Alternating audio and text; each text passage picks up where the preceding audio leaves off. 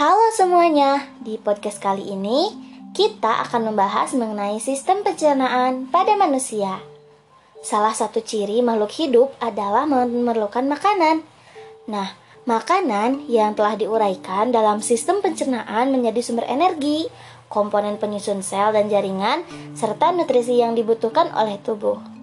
Itulah sebabnya ketika setelah makan kita akan merasa kuat dan bertenaga. Sebaliknya, ketika belum makan kita akan merasa lemas, tak bertenaga. Sistem pencernaan manusia adalah sistem yang membantu dalam mencerna makanan untuk menghasilkan energi bagi seluruh anggota tubuh. Makanan yang masuk ke dalam mulut kita akan melalui proses pencernaan yang digunakan untuk mengubah makanan tersebut menjadi energi dan pada akhirnya melewati proses pembuangan melalui anus yang dihasilkan berupa feses. Sistem pencernaan merupakan salah satu sistem kompleks yang terdapat dalam tubuh kita. Nah, dalam suatu sistem terdapat organ-organ sistem pencernaan. Apa aja sih bagian-bagian dari sistem pencernaan manusia? Tanpa kita sadari dan tanpa harus diperintah, sistem pencernaan bekerja dengan sendirinya. Menakjubkan bukan? ada enam organ yang menjadi bagian dari proses pencernaan, yaitu mulut, kerongkongan, lambung, usus halus, usus besar, dan terakhir adalah anus. Nah, organ yang pertama adalah mulut. Organ pencernaan pada manusia yang pertama adalah mulut.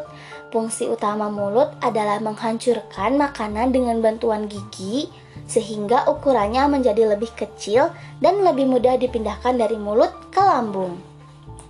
Nah, selanjutnya yaitu kerongkongan. Setelah mulut, organ selanjutnya adalah kerongkongan.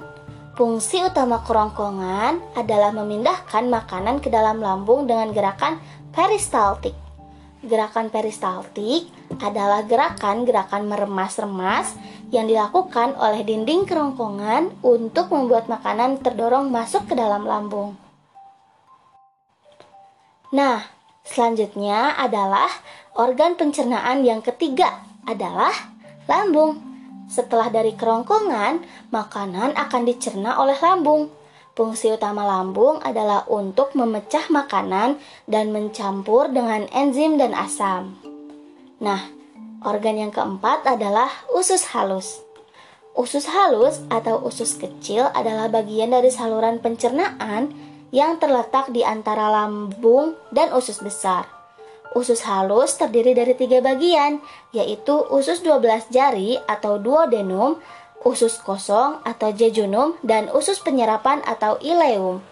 Fungsi utama usus halus adalah menyerap sebagian besar nutrisi dalam makanan. Nah, organ yang kelima adalah usus besar. Fungsi utama usus besar adalah penyerapan air dan pembentukan feses.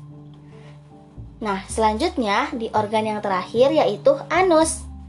Fungsi utama anus adalah tempat pengeluaran sisa-sisa makanan yang sudah tidak diperlukan oleh tubuh melalui organ anus. Nah, untuk sekarang cukup sekian podcast yang dapat kakak sampaikan. Terima kasih.